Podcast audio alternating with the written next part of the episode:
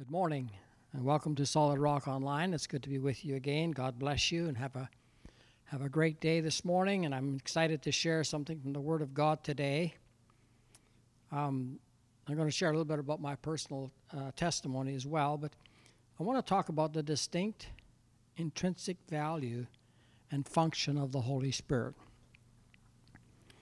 Um, the idea of the intrinsic value of something actually it means something that belongs to something or someone. It's intrinsic within them. So we want to talk about a little bit about what's in the holy spirit and what that looks like in his actions in his calling in his responsibilities. So intrinsic means that which belongs to a thing or a person by its very nature. Intrinsic value is what determines inherent characteristics. In other words, if you want to know the character of a person, just listen to their values. And out of their values comes the understanding of their inherent characteristics. Uh, I don't know where I got this from, but this, this saying is humans do not put value of life into the physical state of mere aliveness, but give it value through its ability to allow for experience. That's important when we think about the Holy Spirit. He doesn't overrule us, but He leads us, but He allows us to experience who He is in light of fulfilling the Word of God. Um, as and so and so the value is this life as it's set in of experience that with, that is that are good. It is a value of what is in the content of what one is actually trying to say or do or whatever because it comes from within. Um, so i'm just going to share this a little bit about my life when i got engaged. There was an intrinsic value in the ring that I bought. And in my mind, I'm thinking, okay, I want to give Louise a ring. And so, therefore, I'm going to go down to the jewelry store and I want to find a ring that I can afford but has value. Because value, the value in the ring actually expresses the expression and reason and motive of your heart. So, in presenting her a ring, I wanted something that had intrinsic value. The gold ring has an intrinsic quality of value, worth. It has a value of worth and a voice. Did you know that gold has voice?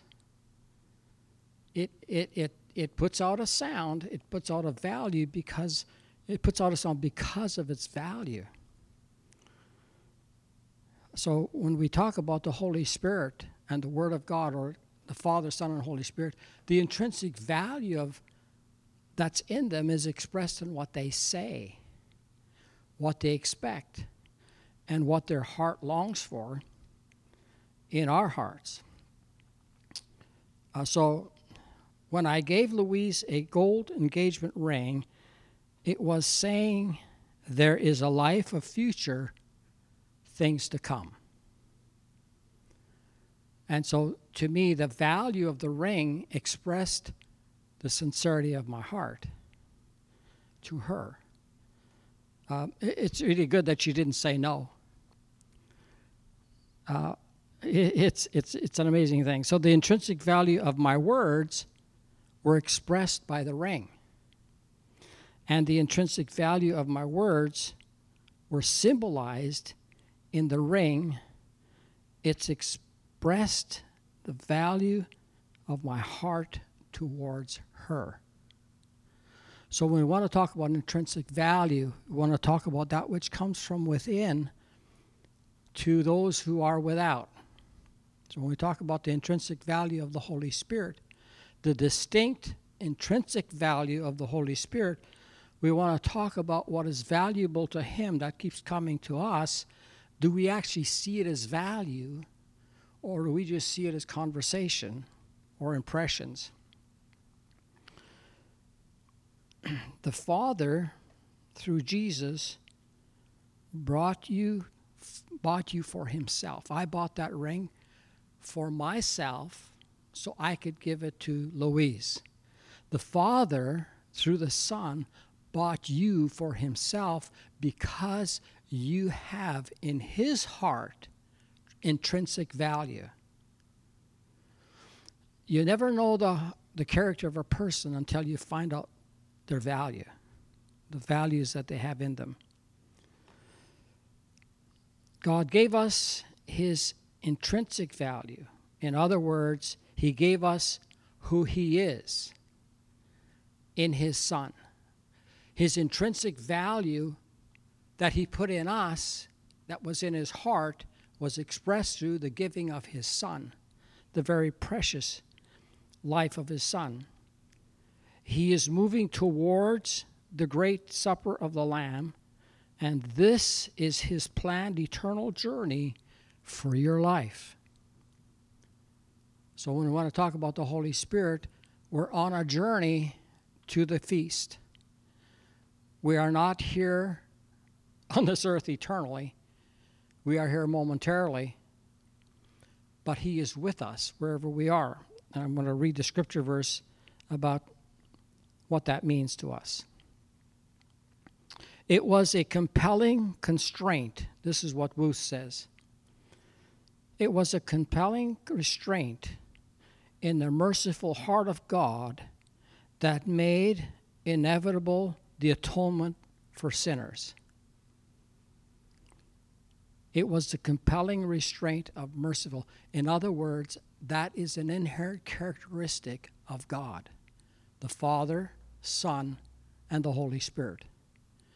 That is an inherent characteristic. And we could take about many things about it, the inherent characteristics, but I want to focus on the Holy Spirit.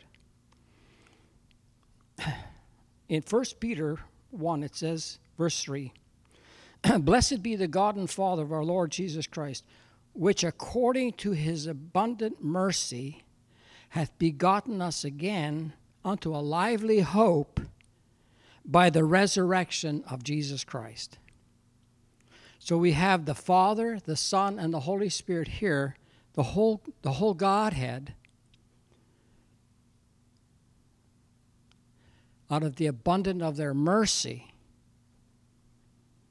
hath begotten us. And the word begotten there means to make new, to give a new birth to, to be born again, to come into a newness a regeneration happened.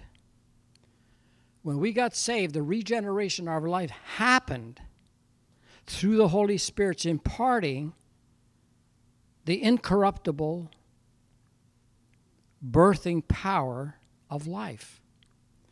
And the Holy Spirit imparted to us a new life, thus, birthed us to become children of God born of incorruptible seed.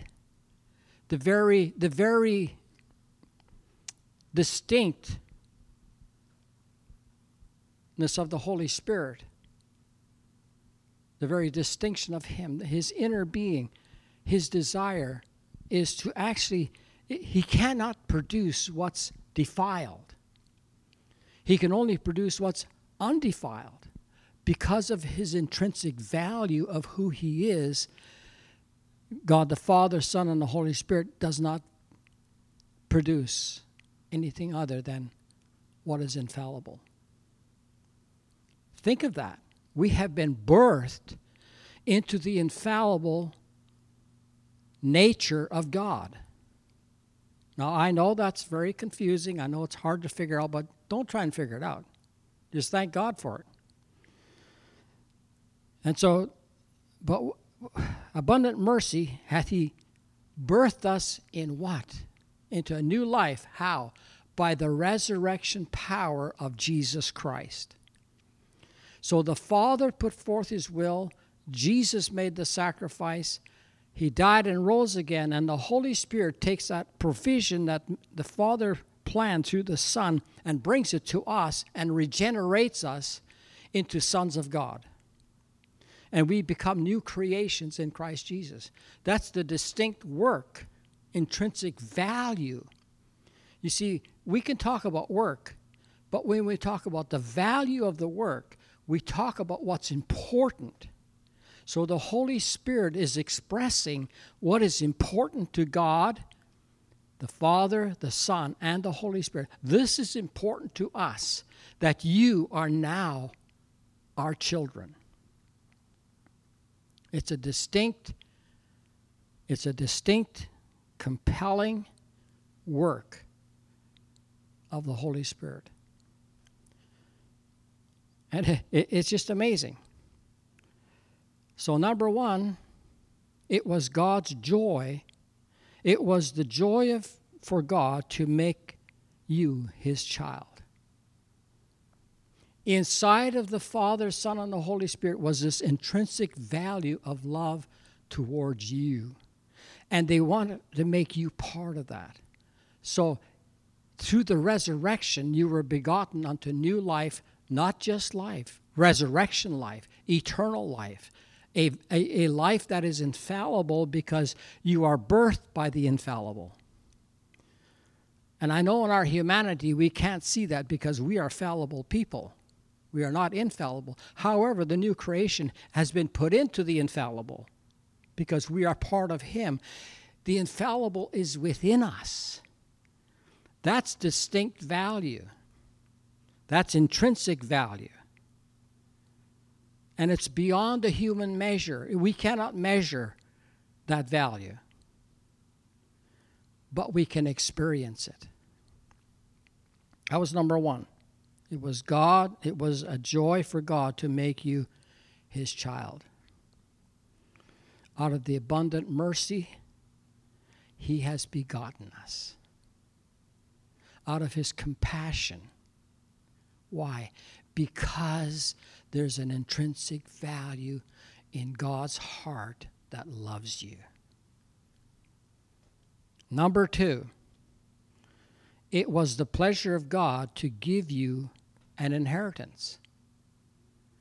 See, God, in, in God Himself, the Father, Son, and Holy Spirit, they're not just people, just somebody who just grabs things and is selfish. No, no, they're giving they're accepting and they're giving. He came and accepted us where we were, made a provision of sacrifice for us to be saved, and the Holy Spirit applied it all.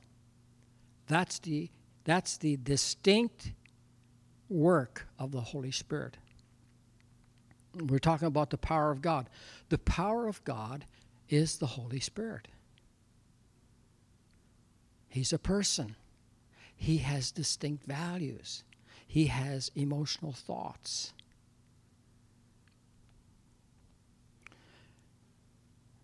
So, to give us an inheritance, what kind of inheritance is this? It's like this to an in to an inheritance incorruptible, undefiled, that fadeth not away, reserved for you in heaven. Why? Because of the distinct intrinsic value that God has. Intrinsic value means I, I, I am part of something. If we're talking about God, I am part of something who God is. Well, who is He? Well, He is an inheritor. He gives inheritance, He provides what we need and it's not corruptible. See, the intrinsic value, the distinct intrinsic value of the work of the Holy Spirit is incorruptible. It cannot be corrupted. Therefore, it's very preserving.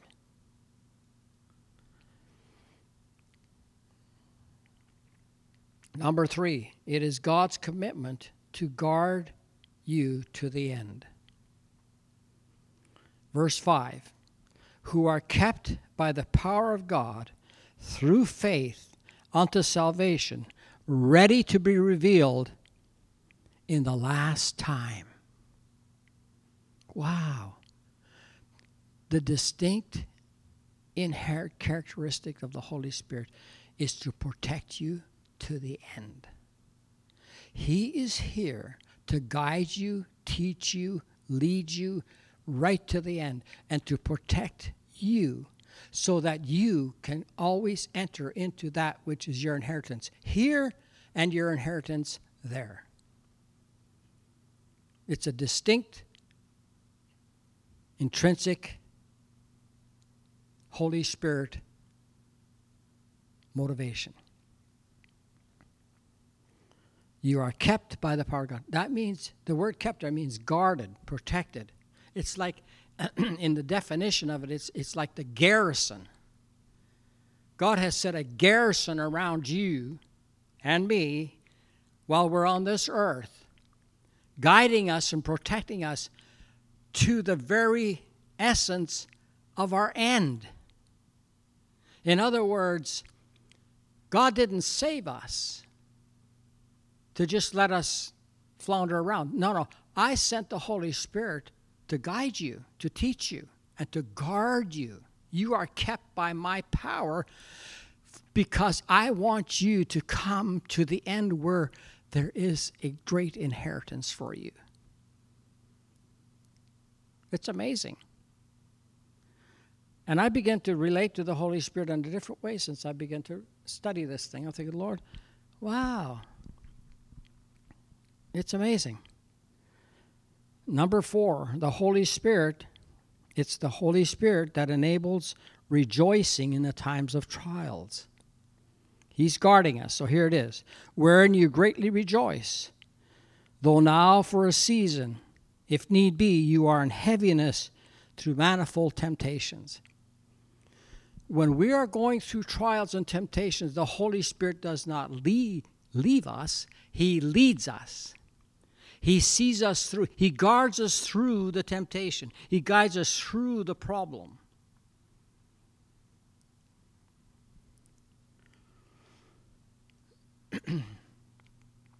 the Word of God becomes very important in one's life when we understand the Holy Spirit wants to make it real for us.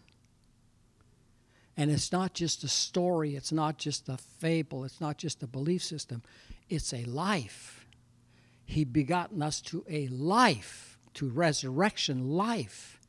That's life beyond humanity. That's life out of humanity. That's not life in this world. That's life in a different world. We are not of this world. We're in the kingdom. So when you think of, well, I won't go there right now, I'll just get ahead of myself. Number five, the Holy Spirit. It's the Holy Spirit who reveals the quality, the quality of your faith at Christ's return. Faith sustained Noah. Faith sustained Abraham. Because faith is actually that part of us that believes that allows the Holy Spirit to actually move us forward. So it's not what I can do, it's what He said that I believe that He works with. I do after, there is a doing. But that doesn't come first. What comes first is what do you believe? And so He's the one that reveals to us. So that verse 7 that the trial of your faith being much more precious than gold that perishes, though it be tried with fire, might be found unto praise and honor and glory at the appearing of Jesus Christ. Wow, what a goal! What a goal that the Holy Spirit is guiding us through. That at the coming of Christ, our faith would be the praise and honor and glory at the coming of the Lord Jesus Christ. Wow. That's awesome. It's the work of the Holy Spirit. Now, I want to get into a little bit of, as Pastor David would say, practical things. We are living in an environment of the kingdom of God. What does that mean? It means this the kingdom of God has the total intrinsic values of the Father, Son, and the Holy Spirit that rules our lives. He rules our lives through His values and gives us the ability through His power. In the kingdom of heaven, there is an authority that has been released on your behalf we have to recognize that. The, the authority of God has been released on our behalf for our good. And that authority is found in the kingdom. And the kingdom of God is in the Holy Ghost. So the authority of heaven, called the kingdom of God, is ruling our hearts and guarding us right to the end.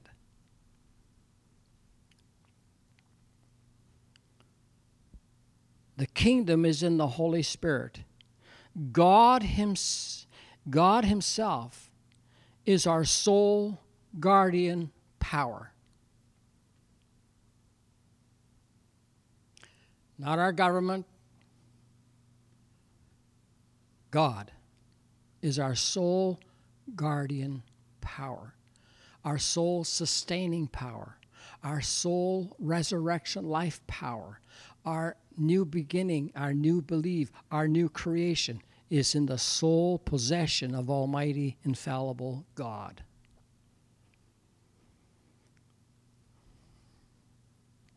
Jamieson, Fausset, and Brown says God Himself is our sole guardian power. His, it is His power which saves us from our enemies It is his long suffering which saves us from ourselves. I mean, when you think of it, that, that phrase alone says, I got it covered. I got this, guys.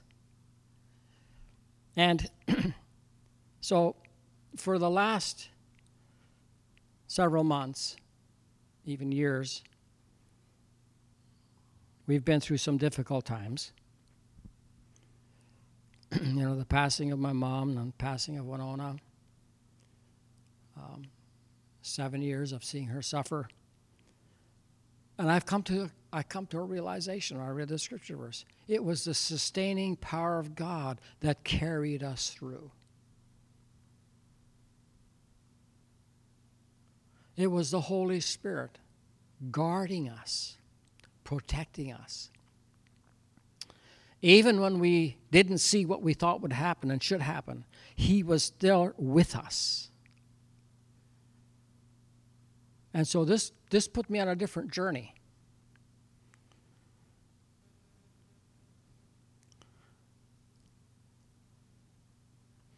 The, the, the Holy Spirit is leading and guarding your life now, every day.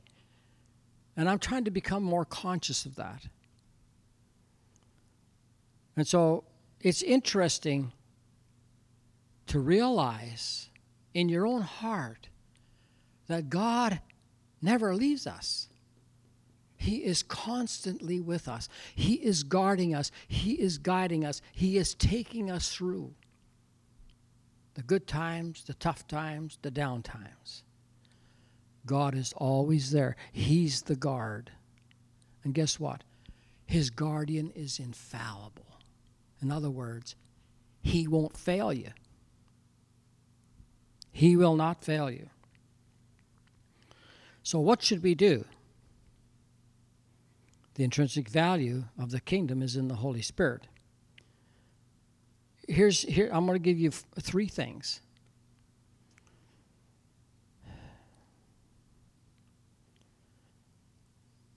To be part of the realization